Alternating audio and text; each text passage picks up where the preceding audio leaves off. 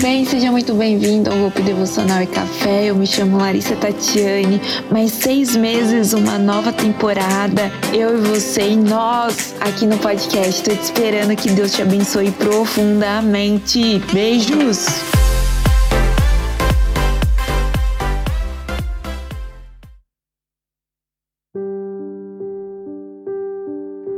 O olhar de Jesus. Que é olhar? Quando existe um olhar e existe uma direção, mirar, dirigir, observar atentamente, examinar-se, sondar. Normalmente nós escutamos muito essa palavra, sonda-me, Senhor. No Salmo 139, né, que Davi ele fala: "Sonda-me, Senhor" sonda o meu coração. Tipo assim, é algo profundo. Captar emoções, tanto do ambiente ou de pessoa. Então, Davi, ele usava muito bem essas palavras, né? Sonda-me, Senhor. É, Davi, ele entende que os, o Deus, ele sonda nós com o olhar, com a presença dele. Ele tem esse poder. E quando falamos de Jesus, que se torna uma força, uma dimensão grandiosa, porque nós não estamos falando de qualquer olhar, estamos falando do olhar do Filho de Deus, aquele que não tem pecado, 100% homem, mas também 100% Deus. É aquele que deixou o seu trono de glória por nós, por amor. Então, Jesus, quando nós falamos de, de olhar, nós vemos que é algo muito mais profundo do que simplesmente abrir e fechar de olhos, né? É algo que ultrapassa corpo, alma e espírito, né? Sonda 100%. Então, quando nós falamos de olhar de Deus, nós estamos falando de algo profundo, algo que atravessa tudo sobre o nosso corpo. Uh, nós vamos falar hoje sobre uma mulher que foi julgada pela sociedade, representantes, mestres da lei, extremamente religiosos, conhecidos da palavra, mas não conhecidos sobre o amor. Uma coisa é saber sobre a Bíblia, uma coisa é estudar sobre a Bíblia, outra coisa é viver a Bíblia e amar. Uh, os fariseus sabiam julgar, não tinha medo de julgar. Porém, eles esqueceram que a palavra ensina muito mais do que ler, mas sim amar. A nossa história se encontra em João 8 diz assim: Jesus, porém, foi para o Monte das Oliveiras. Gente, o Monte das Oliveiras é um lugar que Jesus frequentava. É, Monte das Oliveiras, Jesus ficava só para orar, ensinava os discípulos, a multidão, e foi o último lugar que Jesus orou com os discípulos antes de ser crucificado. Para vocês entenderem que era um lugar que Jesus frequentava. Uh, ao amanhecer, ele apareceu novamente no templo, onde todo o povo se reuniu ao seu redor. E ele se assentou para ensiná-lo. Um mestre da lei, os religiosos, os fariseus, trouxeram uma mulher surpreendida por adultério. Primeiro, não identifica o nome dela, sim o pecado dela. Aí me mostra que as pessoas muitas vezes vão te julgar não quem você é, mas pelo seu erro, mas o seu erro não é a sua identidade. Amém? Então essa mulher, teoricamente, estudiosos dizem que o nome dela, o nome dela poderia ser Susana ou Maria Madalena, mas a Bíblia, uh, nenhum dos textos relata o nome dela e fizeram ela ficar em pé diante de todos, ou seja, o vexame do ano, e, fiz, e disseram a Jesus: Mestre, essa mulher foi surpreendida em ato de adultério. Na lei de Moisés condena a predejar tais mulheres, e o Senhor diz: eles estavam usando essa pergunta como armadilha a fim de terem uma base para acusá-la. Primeiro, É, em Êxodo 22, 22, diz que quando uma pessoa é pega em adultério, não é apedrejar só um, mas ambos. E aqueles religiosos queriam apedrejar somente a mulher que estava em ato de infidelidade. Mas cadê o amante da mulher? Então eles não é, colocaram o homem nesse vexame, nesse mico, mas somente a mulher. Ou seja, eles também não estavam, é, eles estavam julgando a mulher, mas não de forma adequada. Tá tudo errado, né? Começa por aí, porque quem são eles para julgar? Esse é o primeiro ponto. Quem somos nós para julgar uns aos outros? Né? Nós temos que ter uma alta análise também, né?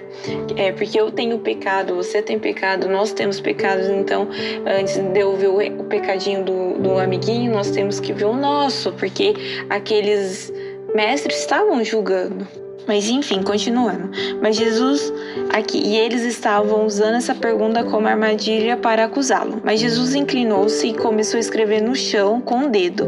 Muitos dizem que Jesus estava escrevendo ali é, que loucos os apóstolos que não transmitiram aquelas palavras um dos textos que dizem que Jesus estava escrevendo era isso, e outra coisa que estudiosos também falam é que Jesus poderia estar tá escrevendo uma nova história para aquela mulher.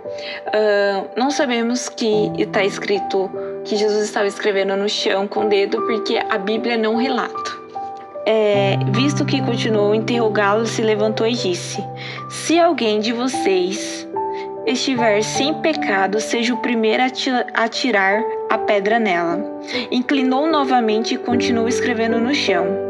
E os que ouviram foram saindo, um de cada vez, começando pelos mais velhos. Gente, o que eu quero dizer aqui nesse pedacinho desse texto é que Jesus fez a pergunta, não julgou com o olhar, muito menos com a fala. Abaixou-se e continuou escrevendo o que ele estava escrevendo. Isso me ensina que Jesus poderia acusá-lo, porque Jesus era sem pecado. Por isso ele era Jesus, por isso ele, ele é Jesus, né? Ele era não, ele é Jesus. Então, Jesus podia acusá-lo tanto com o olhar, hum, aquele olhar, sabe, é, irônico ou qualquer outro olhar, e com a fala, mas Jesus não. Jesus só fez a pergunta e e aí os, os, fariseus, os mestres da lei, ficaram extremamente constrangidos e, e foram saindo um por um. Aí o 11 diz assim: Então Jesus pôs em pé e perguntou-lhe: Mulher, onde estão eles? Ninguém te condenou? Ninguém, Senhor, disse ela. Declarou Jesus: Eu também não condeno. Agora vá e abandone a sua vida de pecado. Cara, olha que legal. Jesus, é, quando ele se inicia o olhar com aquela mulher, ele se põe em pé fica de frente com aquela mulher, olhando no olho daquela mulher. E ali nós temos dois olhares, da mulher para Jesus e o olhar de Jesus para aquela mulher. É, o olhar está no mesmo nível, né? Jesus fica em pé para falar com aquela mulher, ele não fala é, ajoelhado e ela em pé, não. Ele fica em pé, fica um olhar nivelado, né? Vamos focar no olhar da mulher? O olhar triste, envergonhado por toda a situação, chateado, porque ela estava chateada com toda aquela situação, magoada, exposta, se sentindo pecador, um sentimento de culpa, explorando sentimentos opressivos. Esse olhar era daquela mulher. Jesus, um olhar de amor. Se eu for resumir, o olhar de Jesus é o olhar extremamente de amor, saltando em graça e retenção. É, sabe quando Jesus olha e fala assim: Eles te condenaram? Eu também não vou te condenar. Mas eu posso te condenar. Ele poderia falar isso, né? Fazer aquele olhar assim, levantar as sobrancelhas, né? Não, mas ele não fez isso. Ele falou: Eu também não te condeno, porque ali ele estava mostrando a graça dele. Ele já estava mostrando que existe graça, você tá arrependida? Eu tô vendo que você tá arrependida pelo teu olhar, né? Então ele sondou aquele coração daquela mulher com o olhar. E ali veio a graça, a redenção, né?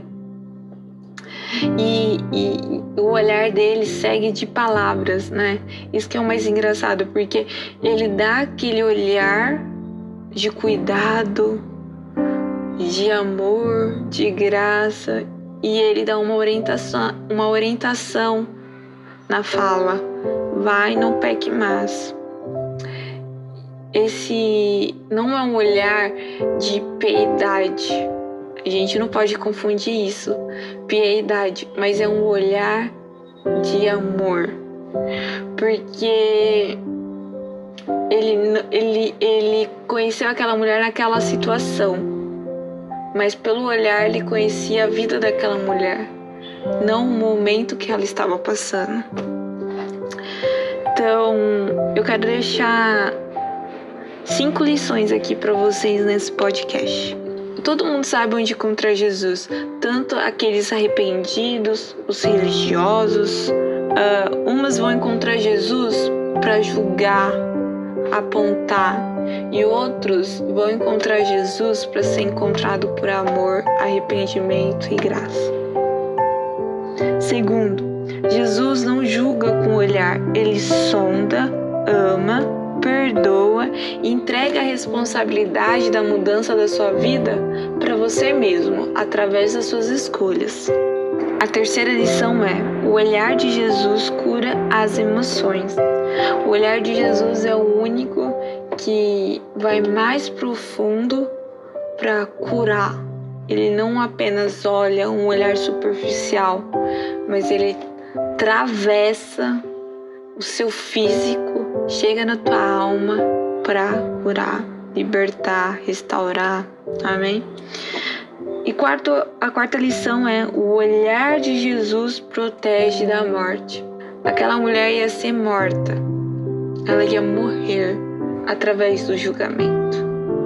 Mas Jesus, eu acredito que ele restaurou a vida daquela mulher, mudou o destino daquela mulher. O julgamento leva para a morte e Jesus leva para a vida. Amém? Então Jesus mudou o destino, o futuro daquela mulher.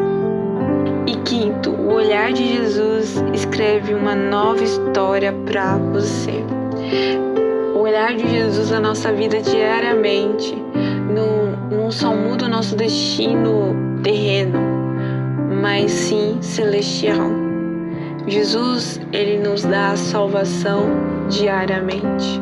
Ele nos leva mais perto do Pai diariamente.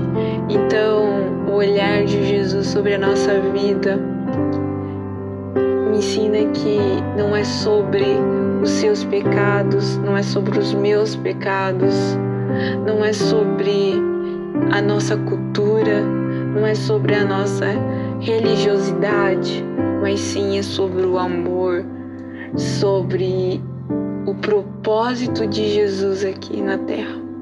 Os fariseus encontrou aquele homem pregando, ensinando. E eles sabiam que Jesus estaria ali, porque Jesus estava ali com um propósito, com um objetivo de levar a palavra do Senhor. E os fariseus foram ali atrapalhar para tentar. Ele eh, tem, olha a mente do ser humano os fariseus levou aquela mulher para ali para Jesus cair numa armadilha, expor Jesus de uma forma negativa, mas Jesus tinha um propósito na vida daquela mulher. Era para olhar para aquela mulher diferente dos olhares de julgamento, mas um olhar de amor, de restauração. É isso. Esse podcast que você venha olhar para Jesus hoje e que você sinta o amor de Jesus através do olhar. Muito obrigado, viu, por estar conosco, ouvindo o nosso podcast. Estou muito feliz. Ficam com Deus. Um beijo.